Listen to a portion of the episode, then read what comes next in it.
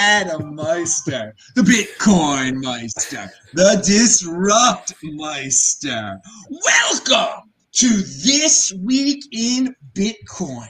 Today is April the 23rd. Oh my, 2021. Strong hand, long term thinking. Bitcoin is the next Bitcoin. Don't FOMO on alts. Conviction people have some conviction for God. Yesterday, so many weekends, I can't even believe it. All right, I'm offended by selling. And yeah, there were some people that were selling uh, yesterday. All right, we got a great crew for you today, baby. You know I bring you the best freaking guest in the space. I had to go to north of the border I had to go up to Ontario, the police state of Ontario, to get Mauricio to come in. I, the, the, the, the, the guy I, uh, in charge of the province up there, he wouldn't let me. He wouldn't let me put him on the show, but I convinced him or whatever. Okay, now we got Jim here too. Surfer Jim's in the house, and Andy Edstrom. He's in, uh, you know, the People's Republic of uh, California. I'll be visiting there soon enough again. But it is great to have Andy back on the show. He, it's been a while for him because he's been very busy. You know, he's got a real life out there. He's beyond Bitcoin. And let's talk a little bit about beyond Bitcoin because there was some news yesterday that affected the traditional finance markets, the, the Bitcoin market, the crypto markets there was a rumor that the president of the United States, I mean, I, I don't know if he was actually thinking this or he had someone thinking for him, because I don't know if he thinks anymore,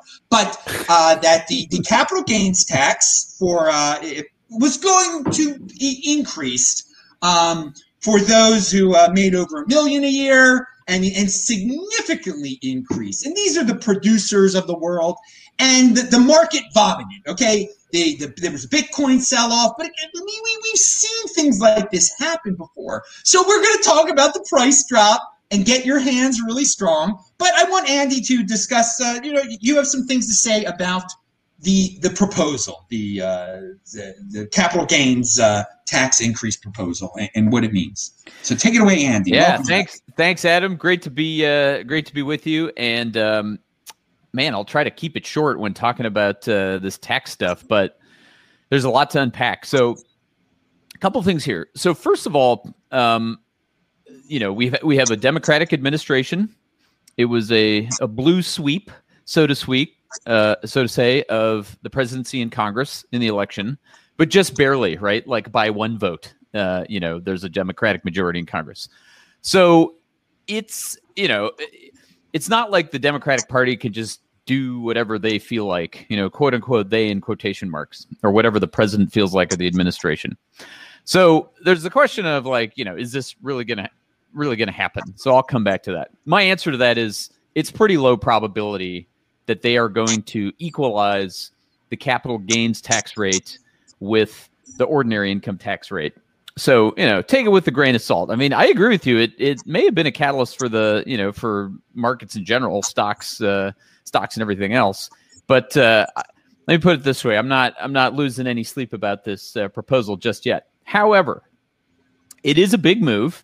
And you know equalizing capital gains rates with income rates first of all it's big numbers. So i think as you suggested i'm, I'm here in the people's republic of california the max bracket for just state income tax in California is, I think, 13.3%. And if you're tacking onto that, you know, roughly 40% of federal tax, that means that anyone selling, let's say, selling some Bitcoin, God forbid, God forbid, I got to sell a, you know, a sliver of my stack to, uh, you know, support my family or for any other reason. But anybody who does that, if this uh, new regime takes effect, you're going to be paying more than half the gain to the government. And let's be real, if you bought, I mean, unless you bought in the last, you know, month or two months, you know, most of you, the value of your Bitcoin chances are is gains. So, you know, it's like you get to keep half and the government's going to take half. So that's a, that's a little distressing as a Bitcoin investor. Um, but one of the things that ha- that that history, recent history, has taught us is that it's hard to tax capital, right? That's probably the reason that capital gains taxes have been lower rates than ordinary income in recent history is people know that oh if i tax the capital too much it just moves um, we're seeing this with businesses leaving california going to texas going to wyoming going to florida Um, those states are smart. They got good policies about tax. Uh, they have low tax rates. They're they're uh, entrepreneur friendly and uh, individual friendly, and so it's just going to accelerate the move out of high tax jurisdictions into lower tax ones. And you know, big picture, do I think this plan gets done? I think that I think that it's I think talk is cheap, and I think this administration wants to uh, please the the far left part of the party, right? The socialists, basically, and attempt to be doing something. The question of whether it's going to actually happen, you know, I'm suspicious. I put it at relatively low probability, but let's put it this way: uh, I think it makes people nervous, rightly so, that uh, it's even up for discussion. It, it's disturbing, but we, we should have expected this with the uh, parameters that you uh, mentioned at the beginning of your talk that Congress is Democrat. The, the, the, the, executive branch is Democrat now. So, I mean, they, they can agree on some things, and, and these are the type of things they agree on. Now, I do want to stress again that the rumor was more so, I believe, that it would be the, the high income earners that would be uh, destroyed by this that if you were a regular guy, you perhaps would would still be able to uh, uh, sell your uh, investments and and pay a reasonable capital gains tax. So yeah, can I just um, make one? Can I just make one response there, Adam? Which is, yeah. I agree. I mean, it's a million bucks and up, and so it's like, well, you know, who cares about the millionaires? Now, you know, and you know, I I would be uh, I'm not lucky enough to be in this uh, in this in this bracket, you know, income bracket yet. I wish I were. However, one thing we know about Bitcoin, at least its history, is it goes in in these waves, right? And so if you need to, for some reason, sell some Bitcoin, uh, and if history repeats, right? If we had these these boom cycles, then your chances are it's going to make sense to sell a chunk in one in any one given tax year, right?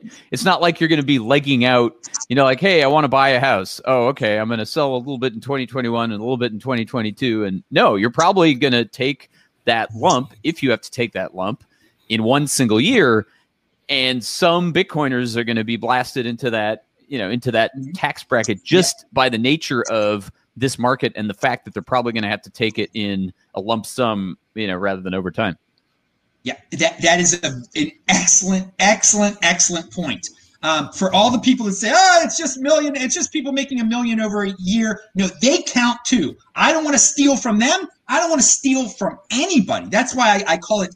Well, it's, it's theft in, in, the title there. So pound that freaking like button. Uh, F, FF2K sent 4.99. Thank you. He says Surfer Jim got underneath the billionaire's skin. Oh, we'll, we'll, talk about that. We'll talk about that later. But but for now, Surfer Jim, let's talk about millionaires and uh, the, what what was uh, proposed yesterday and the weak hands that came out of the came out. Uh, yeah, I, I, mean, I checked out my show yesterday was excellent. Everybody, check it out. Pound that like button for it. Check it out. It's linked to below. But I mean, there were some trolls out there just spreading all sorts of rumors, like, oh, there's going to be eighty percent tax, and oh, Bitcoin's over. This day will be remembered forever. Guess what? guess what? Already 24 hours later, it's already back to $51,000. I mean, you guys got to get it, man. It's blip on the radar, blip on the radar, blip on the radar over and over again, these big crash days. But anyway, let's go back to the the, the, the point at, at hand here, Jim. What, what, what's your take on uh, what happened yesterday and, and, and the proposal? Well, the proposal to increase the theft rate is, of course, something I don't agree with. Um, I think it's horrible that there are some people in the world that get to steal money, quote unquote, legally from the rest of us. Um, so any tax rate is too much. Um, so the idea that they're going to just tax some billionaires or millionaires is kind of a joke because those people that have that kind of money know how to move it and and secure it in ways that they can avoid paying the tax. There's all kinds of disclaimers and back doors that the politicians give themselves and all their rich friends that uh, as long as your write-offs qualify in this category uh, yeah you don't have to pay that tax so they work it out they don't it's a dog and pony show it's to it's to appease the little guy who thinks it's being uh, the uh, playing field is being made more equal between the haves and the have-nots and it will never play out that way and the push comes to shove and there is no legal let's quote, call it legal tax out um, the capital disappears, right? People move it offshore, they do other things, you know. So it's a silly thing. Uh, taxes in general are bad enough. Um, to this is just uh, it's a sort of um, like I said, a dog and pony show to appease the the masses that you know government's still looking out for them somehow, which I don't agree with either. So. Yeah, yes, I, I, I, want to remind everyone 20 Bitcoin make you a millionaire at this moment in time. So, indeed, somebody could have 40 Bitcoin and uh, next year sell 20 of it. They made a million. dollars the, the rich people that you uh, allude to, I don't know how any of them can live in California or uh, New York anymore because of when you throw in their ridiculous state income tax. They all got to move to Florida. I mean, they all. I mean, all the New Yorkers moved down there anyway. So uh, this is just. If, if this doesn't happen, and I hope it doesn't happen, there there'll be other taxes. Other, you know, people want revenge out there too. You know, everyone is, vilifies the, the, the wealthy people, and they they feel somewhat satisfied if oh well they're now they're being forced to pay their fair share. But I mean, does it really improve the world that you you hurt someone else? No, it doesn't. It, it, it really doesn't. But uh, Mauricio, you're up in Canada. Do you have any uh, take on? I mean, uh, I don't see how anyone can say that uh, the announcement didn't affect the price yesterday. I, I, mean, it was like almost exactly. So it affects the whole world when when when the president sneezes. I guess. Uh, what, what's your take on this, Mauricio? Yeah, uh, thanks thanks for having me, Adam, and, and everyone. Um, I, I, echo so what Jim said. I think first off, I think this is part of the playbook, and, and so I, first off, I want to. Uh, I saw a tweet yesterday from Rick that I actually thought was interesting. And it said, "Wealthy people don't sell assets; they borrow against them." And borrowing against your asset is and not selling it is not a taxable event. And I hate to plug it, but that's exactly what people have been doing with Bitcoin at Ledn. And uh, when you borrow instead of selling, it's not a taxable event. So for me, this is frankly having been through some of this before. Uh, this is part. This is par for the course. Uh, parts for the course. Why? Because the second you print an absurd amount of inorganic money and you just give it to people, that inevitably uh, shoots up asset prices. And that inevitably just blows up the gap between the haves and the have nots. And similarly, when the government prints, the government has to do uh, yield curve control or taper top because everyone goes because because investors know what they're doing. They go out and try to short the government, right? And they're like, okay, I'll take the other side of that trade. I know exactly where this is going. So the government has to do a couple of things. On the yield curve, it's called yield curve control. So they're like, oh yeah, you want to come sell bonds? Guess what? I'm a buyer. And guess what? I'm not going to let that yield go as low as you think or as high as you think, right? And so that's how they keep that lid on. The other lid that they have to keep check on is people, right? Because a, a year ago, everybody was like, where's my check, right? And that problem goes out the window because everybody got their checks. But then the next problem is wait a second. I got this check and those guys got to buy three houses and all I got was like $2,400 and now I can never afford a home. And so you start getting things like, hey, we're going to do this tax, we're going to do that tax. And it, what you're trying to do is talk the market in a way down, right? But and, and it's precisely to Jim's point, wealthy people know exactly how the system works and they'll move around and they'll fit the boxes that they have to fit to optimize the capital gains. I think Warren Buffett openly says he pays something like 10% only. And, uh, and, and this would have been a long time ago. His effective rate might be a bit different now, but wealthy people have great accountants by and large. And if if you think this is bad, if you think this is bad, you know what? The law that came out of Venezuela yesterday, just to give you a sense, for oh, well, maybe let's give you a glimpse of Canada. So Canada has instituted a one percent vacancy tax for foreign owned property that's not rented. Okay. That again, it goes along the lines of trying to talk down key markets that make people mad. Housing and food are the two main ones. Okay. You want to hear what's happening in Venezuela right now? There has yes. been a six month moratorium for all tenants, residential or commercial, to not pay rent. They don't have to pay rent.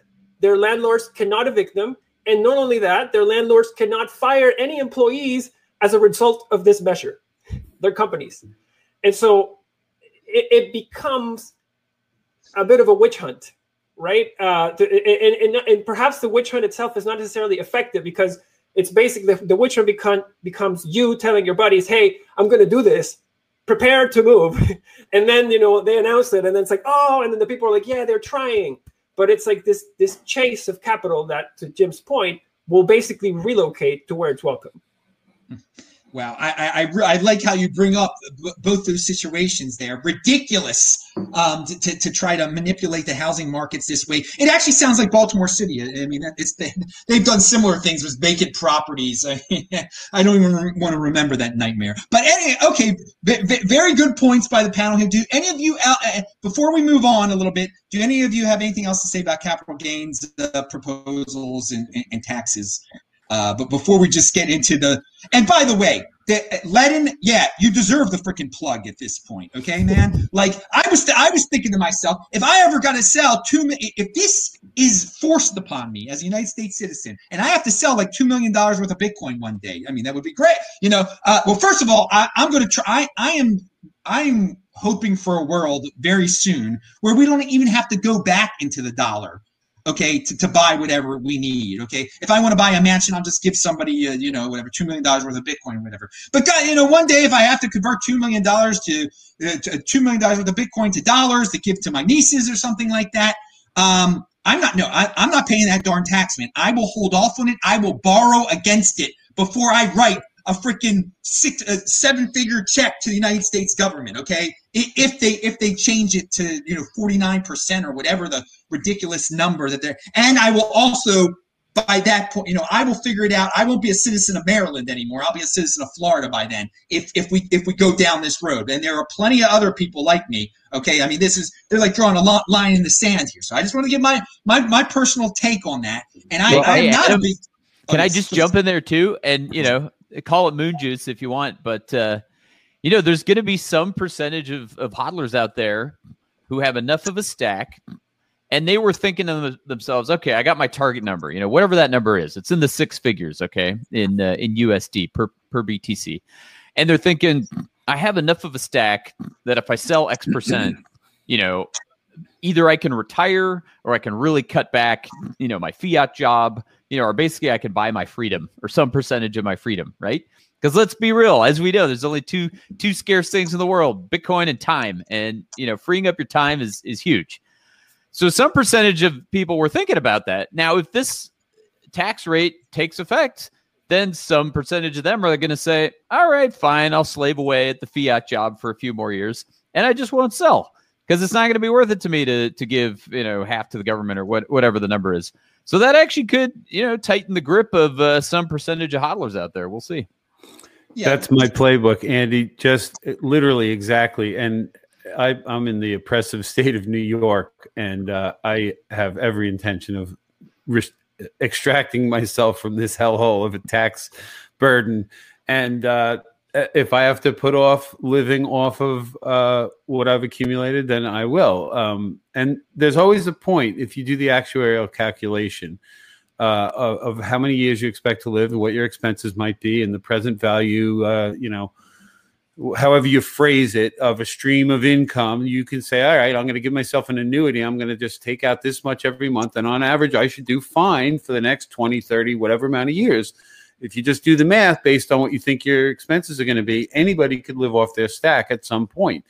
And I see no reason not to, honestly. I mean, it's great to leave it to your family. People are going to hold forever and ever. I kind of think that's a little silly. What, what's the point of going through all this if you don't get to enjoy some of it?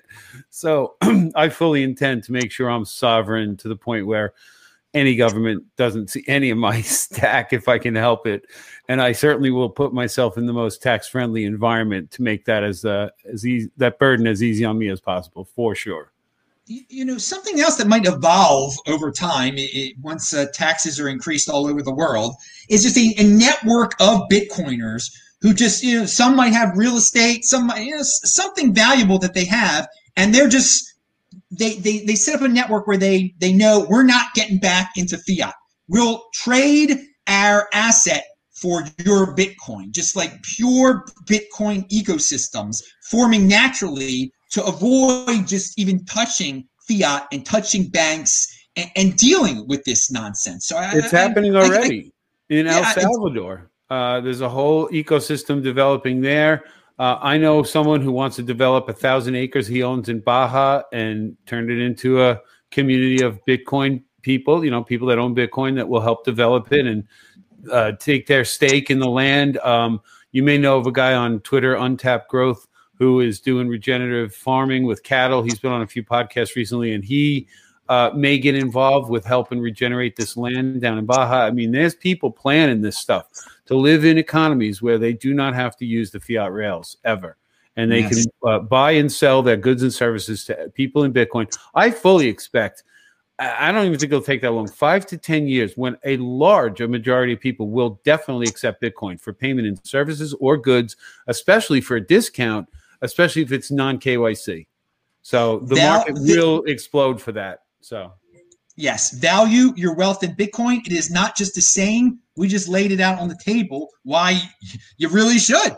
All right. So, uh, any any of you guys have anything else to, to add to the uh, that before we just get into pure price of Bitcoin and and the weak hands just uh, with the, the memories of goldfish here. I mean, there are people that uh, they think this is the first uh, drop that that we've we've we've ever had. Okay, let me let me read you uh let me read you a quote. This sums it up uh, pretty nicely. No coiner. This is from WhalePanda.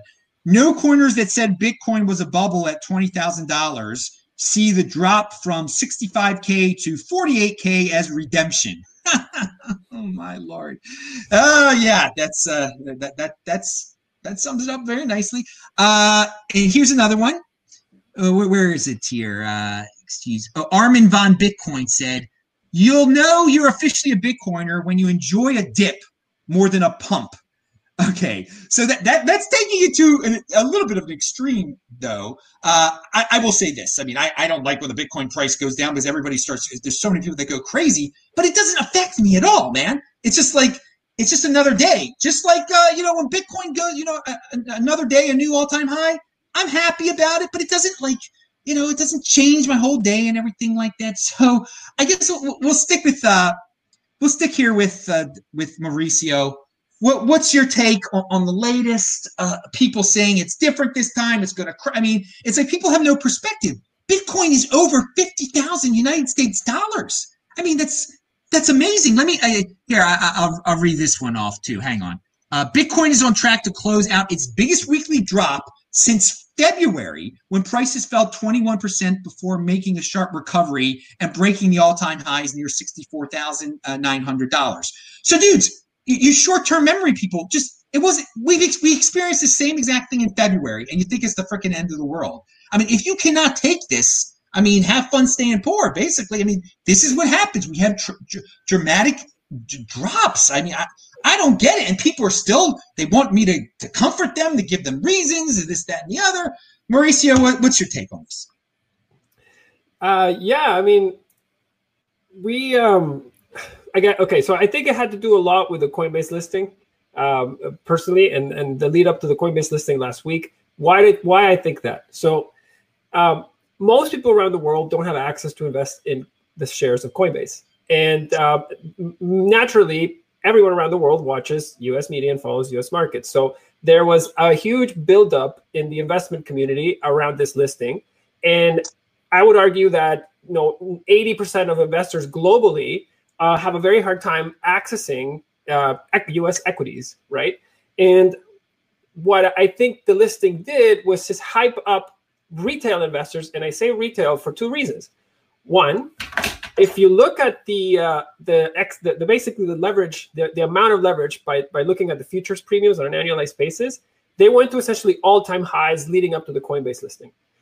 However, it wasn't all futures venues. The CME did not make a new high leading up to the Coinbase listing. So you, big institutions, the big boys, they weren't taking excessive leverage leading into it. In fact, they were lower than the prior week because they were probably getting some cash aside to participate in the Coinbase listing. What drove this excess of leverage, and you can see this if you look at the funding rates for perpetual swaps or if you look at the annualized supply uh, returns on the futures, is that they ballooned to 50%. And so what that means is that people were just over leveraged, like literally pedal to the metal going into the listing. And there was essentially the, the Coinbase listing that wasn't really like a moonshot like many people were expected. It came in and it actually dropped quite a bit. Uh, you know, retail. They say there was a retail frenzy. Retail only bought fifty-seven million dollars on the on the debut on Wednesday, and and, and you know, Cathie Wood's ARK Invest alone invested two hundred forty-six million. So this was clearly an institutional play. Institutions didn't overpay like many people thought they would. The retail people weren't enough, and so when people saw the whole thing kind of coming down, you the, the it basically Coinbase went out very late on Wednesday. Thursday had an okay day. Friday had an okay day. Then you get into Saturday, you have that hash rate drop from China, and it all basically created this like perfect storm of events where people just like dump, you know, dump Bitcoin because they were over leveraged. It wasn't dumps; they got liquidated. So in the in the weekend of Coinbase move, so to put things in perspective, that the, the, the move on Saturday liquidated two times as many people as the drop for March 12th. Two times. That basically there was more, there was two times more volume liquidated on Saturday than there was on Bitcoin's worst day ever, March 12th. So that just shows you how much excessive leverage in the market. I think it was just a natural deleveraging move. Uh, it's not even as extreme as they have been in prior dips. So I just think this is again par for the course dude, that best freaking guest in the space on this show, that March 12th mm-hmm. comparison, I did not know that. I did not. and we're talking about March 12th of last year. I mean, mm-hmm. I, I, wow, I didn't know it was that bloody in, in terms of uh, what, what, just happened uh, here, uh, what you just described. So that's that's interesting to know. I mean, we, we, we have things like that. That's why you got to have a strong hand and don't play those freaking games and get over leveraged like that. I, I, I do I do want to point out that b- before this happened, people were talking about Bitcoin's dominance uh, going down. All the altcoins got destroyed too by this. So all the altcoin fans out there, you, you still got to realize you know, Bitcoin leads the pack. It is the next Bitcoin. What happens to it, it takes everybody else down with it. Okay. And you, you can clearly see that. And we'll, we'll talk a little Dogecoin here because I know Mauricio actually wrote about it on, on the Ledn blog there. But oh, Andy, do you have anything to say? Uh, you know, to, to, to what uh, Mauricio just said there? Anything to add? Yeah, no, I like Mauricio's take, and um, the only other thing I'd say probably is there's a classic uh, old saw in investing, which is buy the rumor, sell the news. Um, there was a lot of excitement going into this whole event, and rightly so. I mean, you know, the whether it was Coinbase or some, you know, other entity, and let's say we probably all have mixed uh, feelings about Coinbase itself, but it is a big deal. It's it's a you know it is a major listing. It was a huge valuation, and it meant more eyes on Bitcoin and more eyes on the space. But yeah, you looked at the charts and you looked at the run up um, and what was going on, and uh, you know it's always harder to call these things before they happen than after. But but uh, it was it was a pretty classic case of, uh, of buy the rumor, sell the news, to, in my mind. Well, you know, speaking about rumors, and I don't want to put you exactly on the spot here, but uh, we, the ETF rumors are, are picking up again. United States ETF. We'll talk about Canadian one. That it's good. They got that off the ground and everything.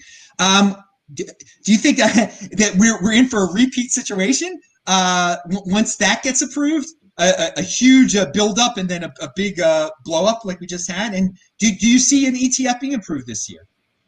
Yeah, so I do. Um, I do see an ETF, uh, you know, getting approved this year, pretty likely. If not this year, the next year. And I think, you know, what the price dynamics will be just depends on when it happens. I mean, if we're at 250K Bitcoin or 300K Bitcoin in, you know, I don't know, pick a date, you know, by September 30th, right? And this thing's finally coming through the pipe. Like, you know, do I think we're going to, do I think the news of an ETF approval is going to take us from 300 to 600? Probably not. um, on the other hand, if it comes through early, um, then I think it could generate some buzz and some excitement. So I, you know, have come to the view that the cycles tend to matter more. You know, we like to tell stories about, you know, this catalyst or that catalyst. And sometimes it's true and often it's true.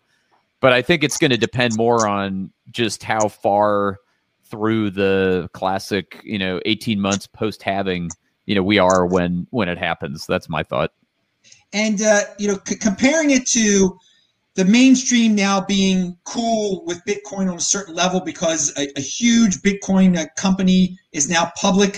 I- if we get this uh, Bitcoin ETF, uh, how much bigger is that uh, it, uh, than than a Coinbase listing? Oh, you're saying how? Yeah, in terms of order of magnitude, like what would that mean for markets? That's a good question. I mean, you just look at the Grayscale. You know, you look at uh, Barry Silbert's vehicle, and that's still, I think, over thirty billion.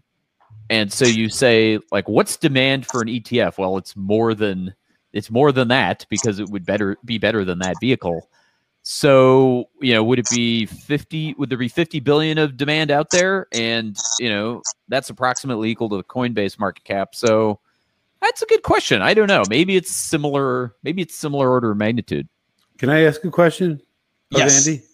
Um, the the difference, uh, as my understanding, uh, wouldn't the ETF have to have the underlying uh, asset to pay out eventually?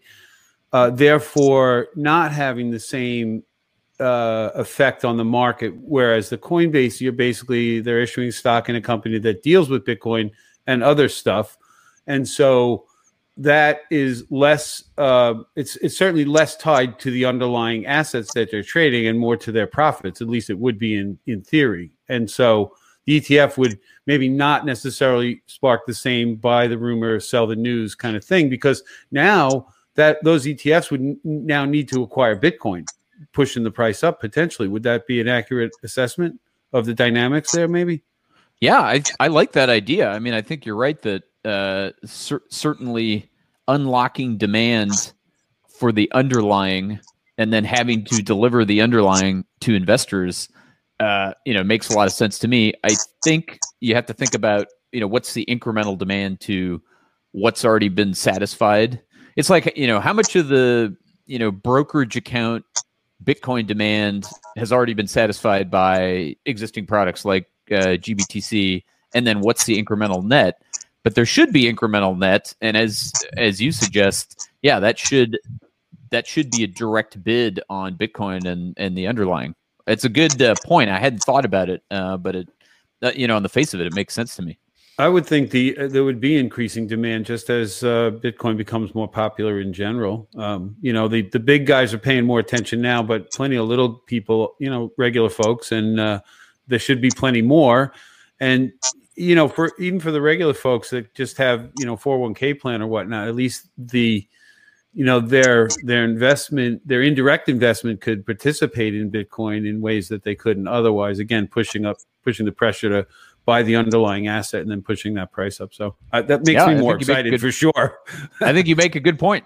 well and i'm not even a financial guy so uh, i just pay attention to smart people talk about this stuff and i try to put the pieces of the puzzle together and it, ma- it made sense and that's why i asked you the question because you you know more about this than i do Well, hey, uh, you know, Jim. One thing Bitcoin's taught us is a lot of times Bitcoiners are smarter than the than the legacy financial guys, and uh, certainly they've made more money over the last decade. So, uh, more more fiat money but i might have more sats than a lot of them So- Oh, oh yeah. So, uh, again, this is beautiful. Learning everybody. This is you got to you got to take this stuff in. Ask the questions, okay? Just don't sit there and drool and like see my hair and Mauricio's nice hair too and everything. That's what a lot of people are doing right now. You, d- d- d- Jim, you're awesome, man. So, Jim, Oh, I. I, I, but I got I got a question for you here, Jim. Um, Sure. what, what what was your take on, on the price drop and and the weak hands and uh, and again, we'll talk about Jim and Chamath, and, and, and Jim has been outspoken on uh, on Twitter, and we'll get to that at the end of the show. I want to leave because Andy's actually got to leave in, in, in 20 minutes. So once we'll talk about it once Andy's gone. Jim is going to go off on you know his social media antics. I'm sad I'm going to miss that. I'm sorry I'm yeah, going to yeah. miss Uh, that. well, we got to make we got to make the most of your time here, and it's going to take. Uh, Jim will have an extended. I'll watch uh, the recording. I'll watch the yeah. recording later. Uh, okay, but but Jim, what what is your take on uh, you know Bitcoin's dominance? Uh, bef- it went under fifty percent, which oh well to, to, to, to me it's expected. I mean, we, we had during 2017 the same exact thing happened. But your take on Bitcoin's dominance dominance going down and uh, on, on the weak handers out there uh, selling. Yeah, well, the dominance metric is absurd because you know Dogecoin prints 14 million a day or something, so they can take the market dominance over Bitcoin someday and stay there forever. But that means nothing. So I, I don't see anything about that. I, I appreciate Mauricio's uh, description of what causes a price drop like this. I had heard similar other descriptions. I scratch my head when I see this kind of price drop, wondering how is the price not continuing to go up? Who the heck is selling is what I can't figure out. But some people sell and some people get squeezed out because they are leveraged and all these things that I don't know a whole lot about. But it is interesting to watch. But to me, it's on sale. I, I just like, oh, I can't get enough. I wish I had more money to just spend, you know, stick over there. But I have to keep a bunch of money in the fiat world because I run a business and I got to transact with fiat dollars and I can't just put it all into Bitcoin every minute of every day. But yeah, I, I, look at this as a, a, big fire sale on sats and so try and get some more whenever this happens. Uh, you know, I'm in it for the long haul. It's going way back up. This is all just temporary. Yep. Offended by selling, just a blip on the freaking radar, dudes. Yeah, all right, totally. let's let let's move on to the, the broader world here a little bit here. Uh, Alistair Milne, what's this uh, tweet? He says, unpopular opinion: Dogecoin pump and dump is likely to be used to justify restrictions on retail investors, preventing ac- access to many crypto assets. I think that's a valid point here. Um, uh, I, I, wonder what these Dogecoin people are thinking today, because again, everything went down yesterday. So some of them they they they don't know about uh, you know everything that we just talked about. They don't know about Biden's announcement. They don't know about anything. They just see that they paid forty cents for a Dogecoin. Now what's it twenty cents or something like that? But it will the if this ends in disaster for Dogecoin, and we've seen so many these altcoin things end in disaster. Um, is the government are the governments of the world going to use this as, as a way to say, oh, we're going to protect you. You can't trade altcoins anymore. Um, Mauricio, do you have any thoughts on that? You wrote about Dogecoin real quick in, in your, your Ledn update. You're like, what, what the heck is this Dogecoin? So, so, so your your take on the Dogecoin situation, what it could lead to. Yeah. Um, oh man, where to start? Uh, I, I, think Doge is uh, is really again uh, a symptom of money printing, right? Uh, it, it's a, it's again this it's the same root, it's the same issue, right? Uh, first, and I think Doge is is a natural evolution from GameStop. I think the two are very much related. Um, they both have an origin on, on, on Wall Street bets on Reddit. Um, they're both protest buys of things that absolutely make no sense. Um, at least on the on the GME side, I was in a way there was like a, this evil hedge fund that was short America or short progress, and so like people were ganging up against the system. And then what people realized was that oh wait a second, this system that's supposed to be built to protect retail investors actually goes both ways. When we're winning, it switches to protect them, and then we get screwed. And so people walked away from that experience being like, okay, oh, you want we're not going to pick a fight with you guys on your turf we're going to go pump something else that you can't mess up with, right? And lo and behold, uh, Reddit Wall Street Bets starts allowing cryptocurrency conversations three days leading up to the Coinbase listing. And what currencies do they allow? Bitcoin, Ethereum, and Dogecoin. And that was very well pointed out by Meltem. And it's it's precisely that. Do you know how many people had reached out to me about Doge like over the last week? People weren't asking me about Coinbase. They were asking me about Doge, and and I think where that comes from is that it's sometimes it's easy for us Bitcoiners to forget, but we, the four of us here, we know why we love Bitcoin, and we know why it works vis-a-vis fiat money. Most most people take that for granted, and, and, and you, you know why it's going to succeed. Ask anybody buying Doge why they think Doge is going to succeed and they'll tell you Elon Musk is tweeting about it. and, and, and, I'm like, and I'm like, uh. I'm like, I want to bang my head against the freaking wall. And and and and I think it's everybody just wants to make money in 24 hours. 48 is too long. And it, it, it, it's honestly, and, and so I, I have friends, and this is actually almost personal to me because I have friends that I've been telling for years, buy and hold Bitcoin. Do, don't just don't play around with other stuff. It doesn't get you anything. And then even though they know that I've been in Bitcoin, and my company does only Bitcoin, and I've been doing that for years, they still call me to ask me about Doge. I'm offended. I, am offended, Adam. I'm offended uh, when that happens. So offended yeah, by Dogecoin, baby. Pound that like button Mauricio, dude, that was really an excellent uh, take you just shared there. I mean, I was laughing my butt off. I, great, great, great points that describe the situation on, on so many different levels. Yeah, it's it's a cousin of Wall Street bets. It's that same mentality. It's the money printing gone wild. It's people looking up to authority, blindly worshiping. Elon Musk said it, so it must be good. I don't I don't know what that Bitcoin thing is, but if Elon Musk tweeted about it and, and his kid, then no, it's great. my my lord. Uh, and yeah, uh, Andy, do you have anything to add to that? Yeah, I mean, look, there's a lot of irritated Bitcoiners out there right now, uh, myself included, um, because you know we some of us held out some hope. I wasn't, unfortunately, in this camp.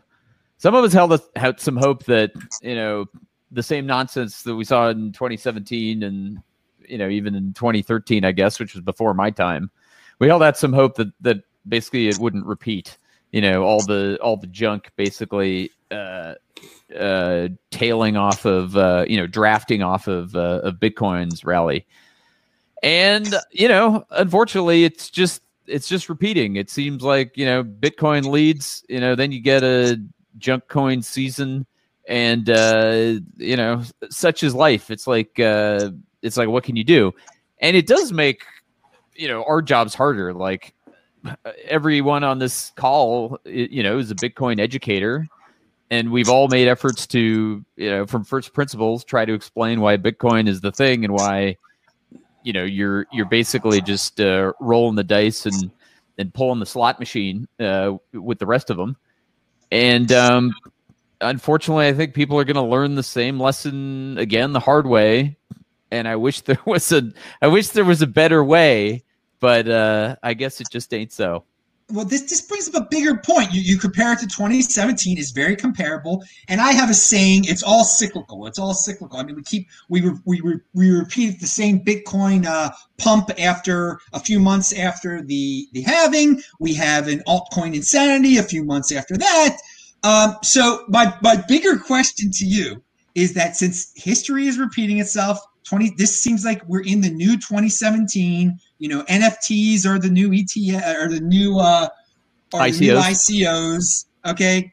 So what what what did 2018 bring? 2018 brought you know there was a big a weeding. It was a weed out year. It was a total weed out year and people were really scared at time. I mean, there was nothing to be scared. I'd already lived through 2014. 2014 was 2018. So is 2022 going to be 2018, Andy? Since I haven't had you, I ask people this often, but you haven't been on the show for a while. So with all I that mean, in mind, yeah, I mean, probably it's like we kind of have a template, and as you say, you know, it's uh, it's different flavors. Uh, it's different flavors of BS this time around, but it's the same theme. So yeah, do I expect a weeding out I guess it kind of depends on how far it goes. In other words, you know, I'm still massively bullish uh, BTC from current prices, you know, through the rest of the year. So it's like it's kind of like uh, if there's an ongoing, you know, altcoin pump and we get to truly extreme levels. We can debate whether we're at extreme levels for. I mean, is, you know, is Dogecoin, you know, should it ever have hit fifty billion dollars or whatever? I don't think so. But on the other hand, um, you know, it could it could go higher. And of course, the bigger the pump, the bigger the overshoot. You know, the the deeper the washout. So yeah, I think if alt if the alt season if alt season was over, and BTC were to pump from here, you know, and have another major leg through the rest of the year, then maybe I wouldn't worry as much about a wash washout in alts next year. But if the cycle instead repeats and you know everything goes up and we get to extremes, then yeah, man, I think uh, I think hard lessons learned by uh, some of us in 2018 could get uh, learned by a whole new, much bigger class of uh, of new participants uh, next year. Well, I, I, don't think alt season is over at all. It's just a little. They took a little break, dude. Ethereum 2.0 hasn't even happened yet. Uh, that will help lead the way. That will take away, you know, dominance from Bitcoin. We we haven't seen anything yet. We got to get to like dot com 2000 levels, which it never reached in 2017. Okay. It didn't get that mainstream. This time around, we, we, we're living in a world where so many people do know about cryptocurrency that uh, we could really have something that was that's like the dot com bubble uh, on a grand uh, normie scale here. And we, we're seeing tastes of it right now with the NFTs. Everyone's trying to sell an NFT. We, we, everyone's, people are talking about Dogecoin, Robinhood. Robinhood was not available in 2017. So, uh, yeah, this, we could have a huge and yeah bitcoin could crash down in 2022 bitcoin could crash down to 60000 or something like that we don't know how high bitcoin's going to get i am one who you know with my strong hand and everything I, I try to take a calm rational approach here so i do expect 2022 to be an off year i don't think it's going to be different this time i've had guests that say no no no there won't be bitcoin off years anymore the, the cycle will be ripped to shreds uh, because of this you know all the, the inflation and everything all right. Uh, so can so I just Jim, say we- one thing real quick because I want to key Yes. off what you said about Ether. Um, Yeah. Back to the buy the rumors, sell the news concept. Yes. I think the best thing that Ethereum, the community, can do is not make the transition in this bull market. Right? Keep talking about how you're gonna, you know, how you're gonna swap out the engine in mid-flight, about how you're gonna move to proof of stake.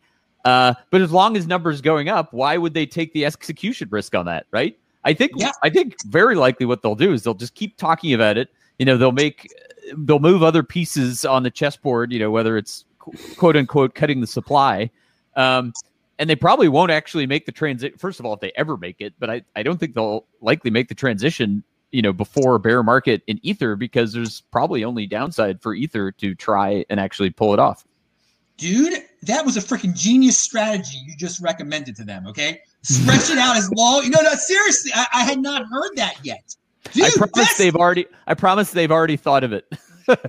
dude. anyway, I'll I'll hand it over. No, no, no, no, no, no, no, no, no, no. I was going to ask you about Ethereum. I'm glad you reminded. It, it crossed my, it, it left my head for a second. But dude, that strategy, if they actually do that, stretch it out as long as possible, bring up the hype, and then finally try it when things are going down. I mean, that's that's good. I I. I I was thinking that they're telling the truth and that they're going to really try to pull this thing off as soon as, as soon as possible. But it would make more sense to follow your game plan right there. Best freaking guest in the space here, dude. Pound that like button, everybody. You tell them freaking happy about that. And, and but so Andy, you do you remember from 2017 the the Ethereum flipping uh, rumors Oh, sure. uh, back then? Okay, so I, mean, remember- we're I we're gonna you, you do expect that to uh, really be ramped up with the combination of like, well, we're gonna go to proof of stake because uh, it's and it's good for the environment, like that that attack on, and they're welcome to do that. But I, okay, you're I mean, I don't want to put words in your mouth. What what do you think?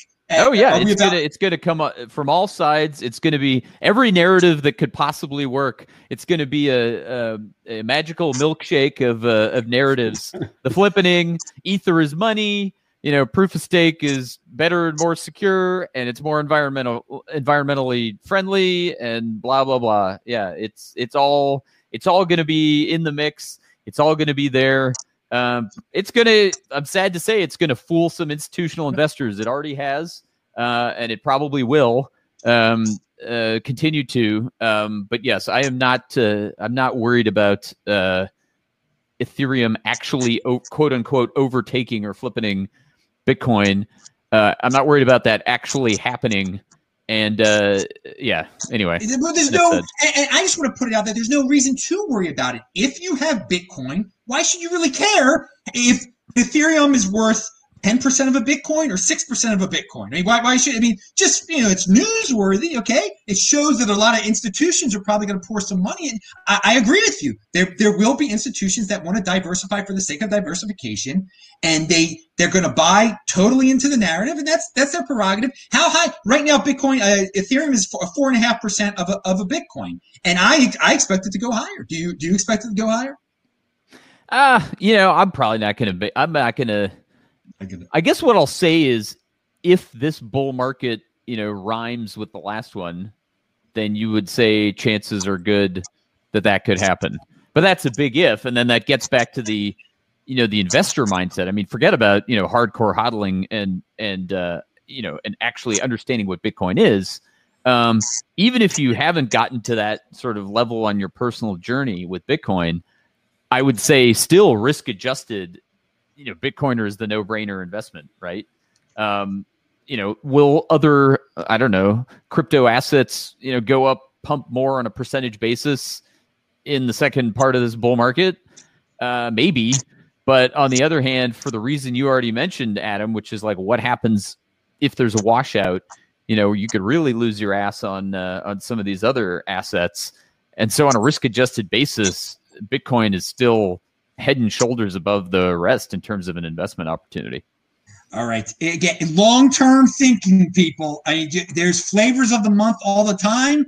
And I mean, Ethereum is what it is. And just think, you know, 2028, 2024. Okay. Thinking, speaking about long term thinking, I know you got four minutes with us here, Andy. That's why I've been picking on you and keeping you here. So plug what you're doing before you go. Uh, I'm, I'm, I'm giving the floor to you because you got to do an early exit and you're just a great guest. But tell us what's up, any things that you wanted to bring up, any big stories, anything.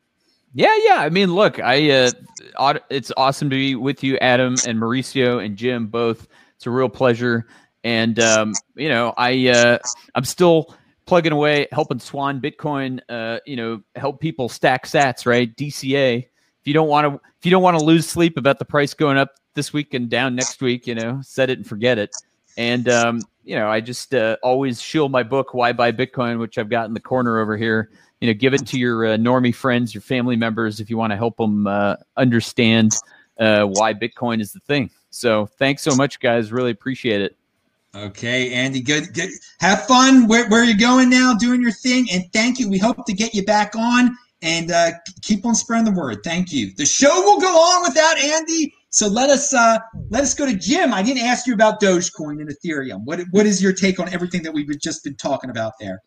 Uh, all right. So, um, my overall take regarding crypto diversification is the equivalent of owning the best performing stock in the S&P 500 and everything else in your portfolio are penny stocks.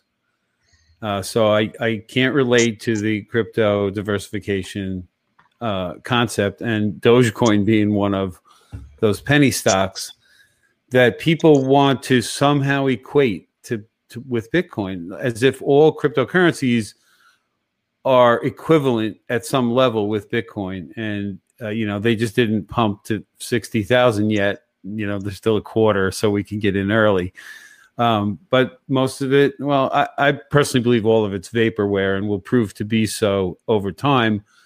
And uh, I, I, like the the uh, whole take on Ethereum uh, with regard to not switching the proof of stake. As a matter of fact, I think it will completely fail once it does that because the incentives will be become obvious. Um, it you know you're basically just um, hiring a bunch of people to uh, verify all the blocks instead of a decentralized proof of work network, which it's supposed to be right now, but I don't even believe that. So um, it's I don't know. It's just uh, you know people are going to want to experiment, like you always say. You know, compete, don't complain. Uh, there's a lot of people that are fooled because they don't do the homework, but there are a lot of people that I think are are very knowledgeable and are on purpose pumping things they know won't last and taking advantage of the the narrative. Uh, and some very large people, and I, I heard people talking on a podcast about companies putting Ethereum on their balance sheet, and I just can't fathom how they can justify that in the same way as Bitcoin. But they find a way and they some may do it and maybe it'll turn out good and maybe they'll all get wrecked one day. Who knows? Um, but you know we're all about bitcoin. That's all i care about. Yeah so. jim is alluding to big names because he's going to talk about a big name so don't we'll get to his uh, chamath stuff in, in, a second now. And yeah they're going to be uh they're going to be putting ethereum on their balance sheets. I mean you, you think that these dudes are super duper uh I mean, they, they've gotten to their CEO levels for, for various reasons. They're smart but some want to take big risk and they they don't fully grasp the difference between ethereum i don't between ethereum and bitcoin. But hey let compete don't complain let them do what they're going to do. Towers comics sent $10 in uh in canadian dollars. Thank you. He says shout out to mauricio loving io services. And he says uh, shout out to andy and surfer jim. You guys are legit best guest in the space dude thank you for all the support there um, and Vention, and it's great to see Vention here. He says supposedly the next difficulty adjustment is on May 3rd. That should allow the fees to drop a bit. I wonder if that will increase market confidence. Hmm. Do, do the markets? Does the market really even care about fees, though? I mean, do they even understand that? Do they, I, I, I it's a legitimate question there. Do they do they care about such? I mean, I know that doesn't sound too technical to us, but do, do, do they know about those technicalities? what do you think about that, Mauricio? Yeah, I mean, my two cents on that is like when you think about market structure, right? Like the people that move markets, the people that put the billion dollar bids, and the guys that have to base the guys that clog the network, right? Because at the end of the day, the guys that clog the network are the guys that are moving around big money. They're the guys that can bid up the fees. So those guys don't really care too much about fees. Uh, you know, they they'll move it as as needed, and they'll and you know. They, you know they'll get it done and they'll pay up as much as it does because they're doing trades in such size that they can basically afford a large fee to move a million dollars. The guys that can't really do that are the guys that are waiting on like you know five hundred dollar transaction. You can't pay sixty bucks fees. Uh, so it's really it becomes a, a, size play, and that's why the big boys play over. So I think from a market, uh, from a market, from an end user's uh, perspective, perhaps yes, because end users have been experiencing longer than expected transaction times, higher than expected or higher than usual fees. So it, it may bring back faith or comfort to the user as far as transactional, like transactionality. I don't really know if that's a word, but uh, it, I don't think it would do much for the investment community, to be very honest with you. Okay, yeah, I I, I agree with that sentiment there. Now I want to ask you something because I told everyone on my previous shows I was going to have a guest from uh, Ontario on, and, and quite a guest. You, have experienced uh, the situation in Venezuela, so you know when governments start taking it a little too far. And there was a clip uh, that was going around the internet. Do you call it the premier of the province? I don't even know the proper name. Uh, premier. We, we, we have govern we have governors in our states. Whatever you want to call that dude. Um, they just they made an announcement that was disturbing and almost seemed like he was under mind control about the extreme uh, you know, taking the lockdown to a whole new level in Ontario. Uh, what did you think about that? And uh, what do you think about the situation up there in Canada? And will you be going, leaving Canada anytime soon because it's kind of hard to get back into Canada? Yeah. So you know, a couple of couple of points in that question. That things have gotten really bad in in Ontario. Uh, really bad from a, from a lockup standpoint, from a restriction standpoint. People are getting their liberties taken out left, right, and center. Uh, that that's to me that's the most concerning part. Uh, I I listen. I'm a big fan of Canada. Uh, I love this country. I think my, what pains me the most is to see bad policy, right? Because when you are, you know, really, you. I think what's what's happening is this a, a, almost like a structural misunderstanding of how to fix the issue because you you have people that are in a situation where you, you can't work from home. Not all jobs allow you to work from home, particularly the people in the lowest income brackets. These are people facing roles, service facing roles. And so, what you really need to be doing instead of locking people up and pretend that they could just afford to live without making an income is try to give people paid sick or paid leave, uh, these people in these situations, so that they are not exposed because right now you're putting them in a corner right? Like people need to make an income. You're not providing the type of uh, support that is being provided in the United States. There's no CERB has become like so many hoops of fire to jump through, which is the Canadian equivalent of the paycheck protection. Uh, it, it, it's just really bad policy, like all throughout, like from the from the prime minister all the way down to the provinces, all the way down to the hospitals. And don't forget, you know, this can open up a whole side of the debate differently and take it in a completely different uh, uh, direction.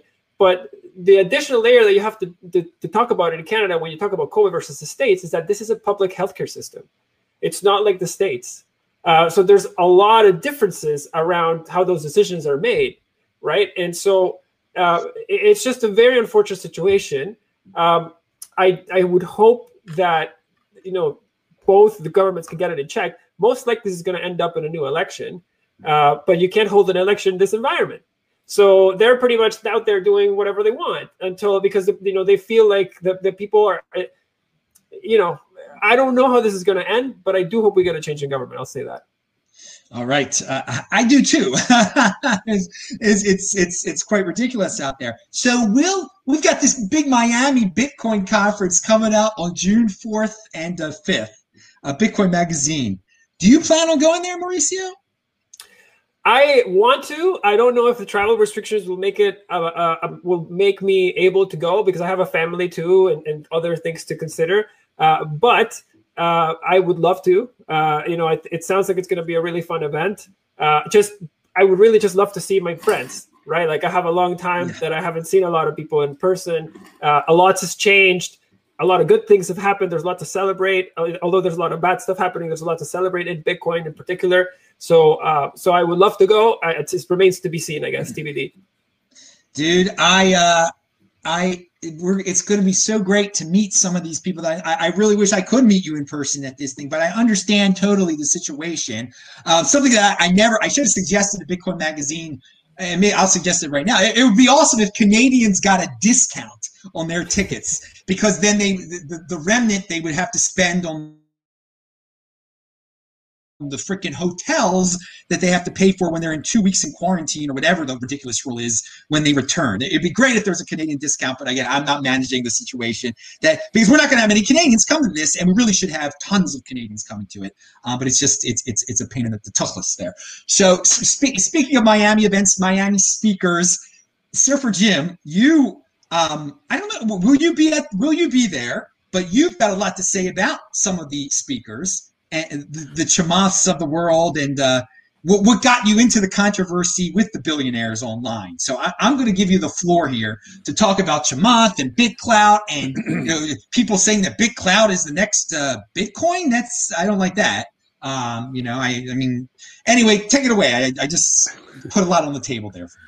Uh, yeah. Okay. First off, I am planning to be at Bitcoin 2021, and uh, in reference to what you just uh, brought up with Chamath and billionaires and and that kind of stuff. For anybody who's unaware, I tweeted out one day that I was disappointed that he and another guy were going to be keynote speakers at the event, and Chamath answered and pretty much belittled me, doesn't know me, kind of put me down. And I guess uh, a lot of people rallied behind this character, Surfer Jim, you know, just pick that name because somebody, a good friend, used to call me that all the time. So, you know, that's who I am on Twitter.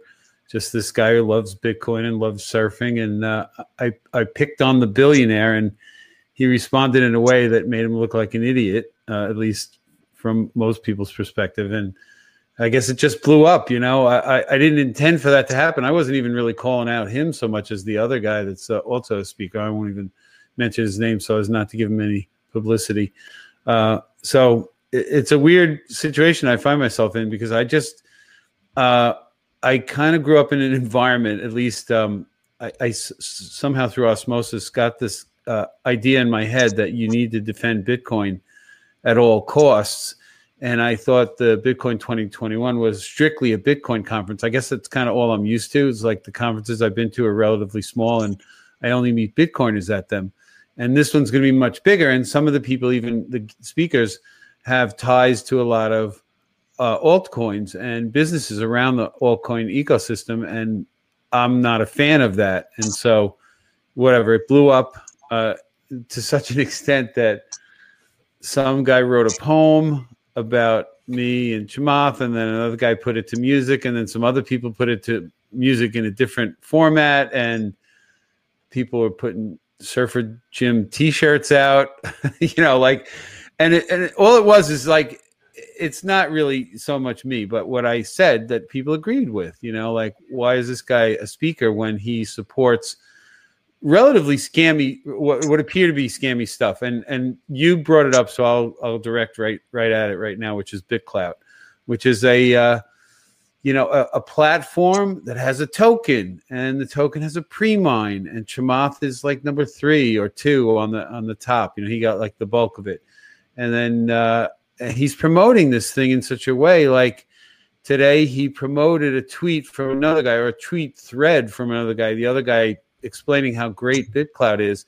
When you look into it, the other guy is also one of the pre-mine guys, and so it's like um, a roundabout, indirect pump up of uh, you know how great it's all going to be. And Chamath compared it to being early to Bitcoin, and I just went, no way, dude. Not only is it not even close to Bitcoin, but the way it's being publicized with the people who were in on the pre-mine are the ones that are doing the pumping, you know, like the promoting and not disclosing, not, you know, being upfront about it. At least I haven't seen. And so, whatever, it just looks like another scam. It's another way to print money out of thin air. And being in early, like he is, with virtually no skin in the game, it costs nothing to print tokens and give them to people. And then, if there is a market value, so, so like what people sent in real Bitcoin to be believing this was going to be a platform worth owning these these tokens in and the people who got that real bitcoin are these people that that basically are in on the pre-mine because you know it, it's i can't all right so i'm making accusations maybe that's not fair i can't prove anything a, a lot of this is information i learn about uh, and i try to judge it based on the merits of how logical it seems and what other information I've looked at, what other evidence. I'm not here to present it all. It looks as though it's a total pump and dump scam and Chamath is right there at the top of it. And it looks shady, and I think that's horrible for someone who's a billionaire. Why do you need to do any of that? And you know, why aren't you just promoting Bitcoin? The only thing that really matters in this space, as far as I'm concerned, and many other people. So, in a nutshell, yeah, uh, I stirred up a controversy with this billionaire dude who I never even knew, who doesn't even know me, and it turned into like some weird kind of movement. I guess I don't know very interesting. It's been about a month since this happened, so my world has been sort of flipped around for the past month in in several different ways. But I don't mind. Uh, it hasn't ruined my life in any way. I've got a lot of new friends out of it, which is very cool, and I got tons of support from all the people that knew me and a lot of new people, and that was very cool. So, you know, it's all good. I, I want to go just really quick with with BitClout. What is it? What is BitClout? I mean, it's just like people you make a token about yourself and then people buy the token because it's you or something?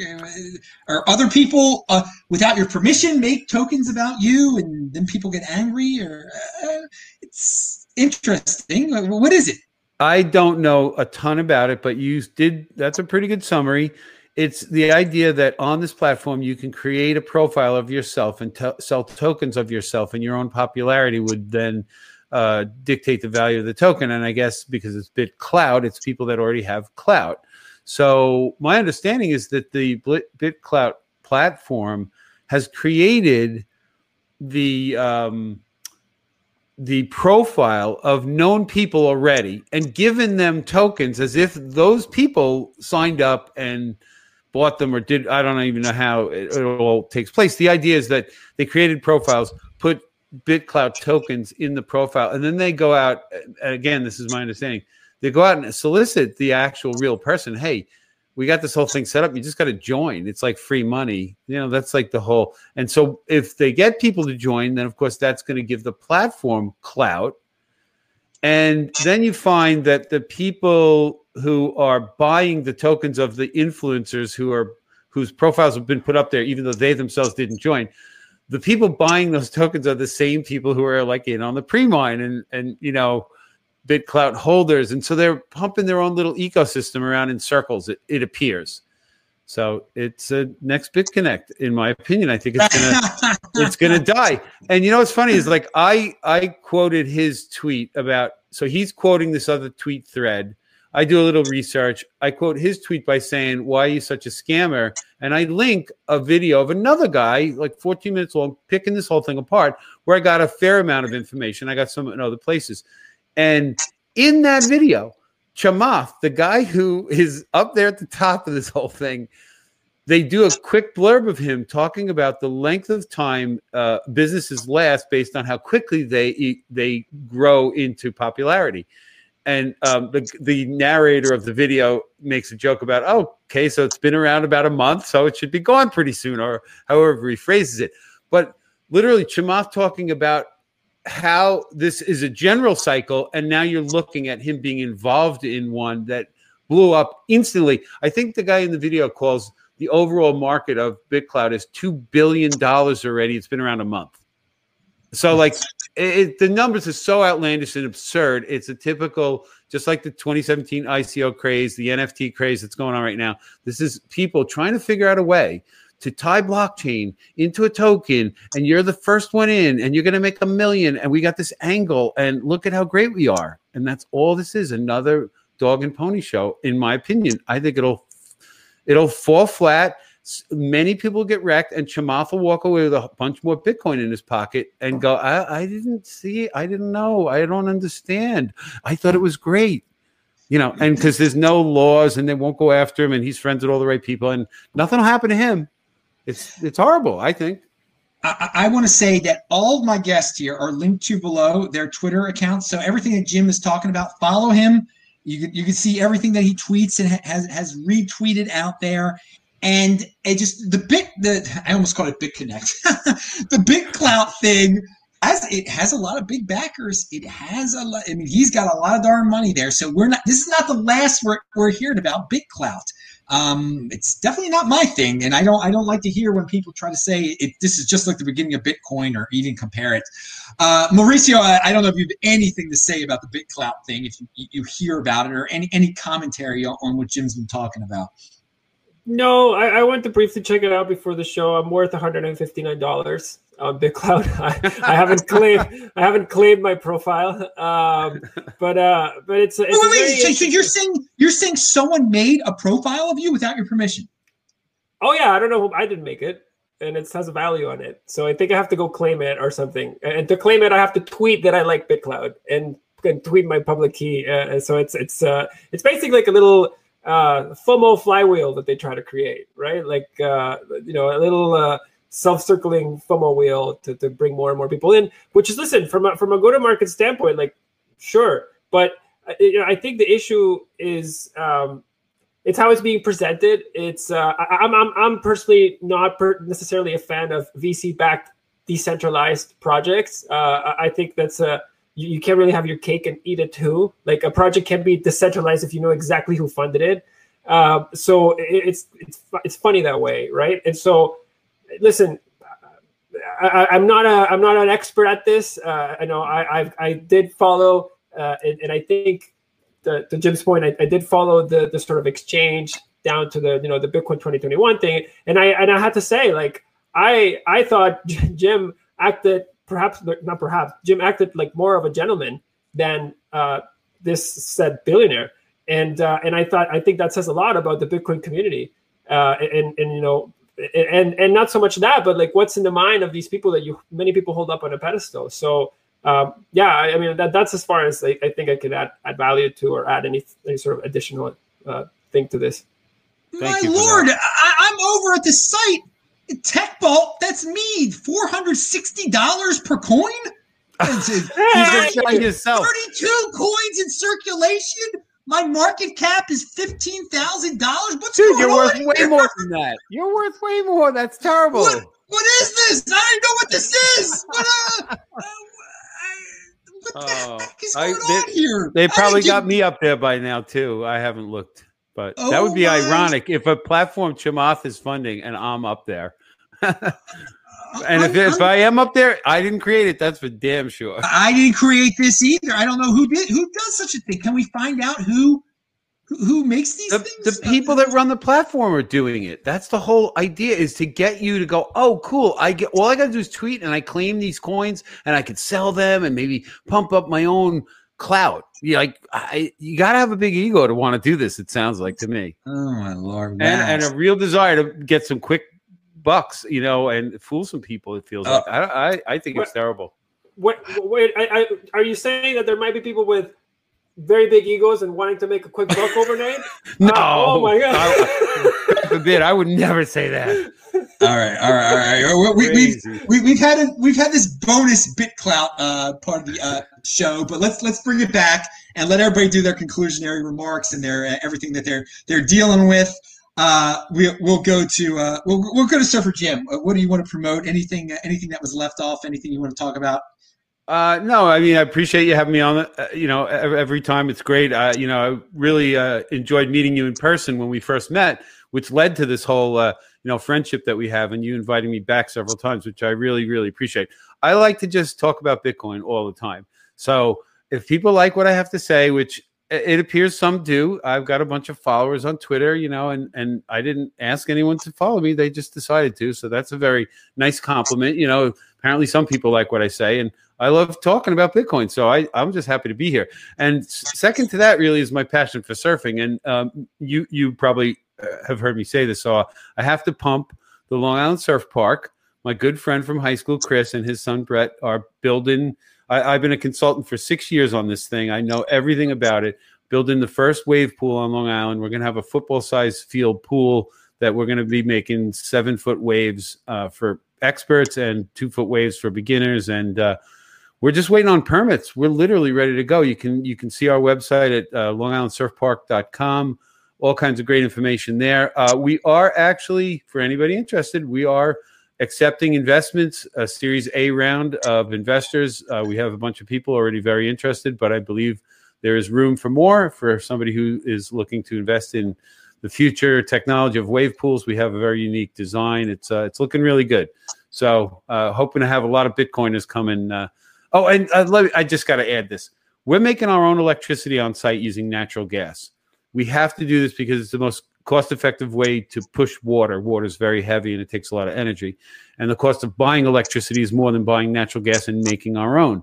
So all this has been calculated in. But these generators will run fairly steadily, and the draw on them won't be. And so we're highly uh, encouraged with the uh, thought of using the excess electricity rather than selling it back to the grid, um, turning on some Bitcoin miners. And we plan to make waves and Bitcoin at the Long Island Surf Park. So we are super Bitcoin friendly, and we hope to host a lot of Bitcoin uh, wannabe surfers at our new surf park. In about a year, we're hoping to be open.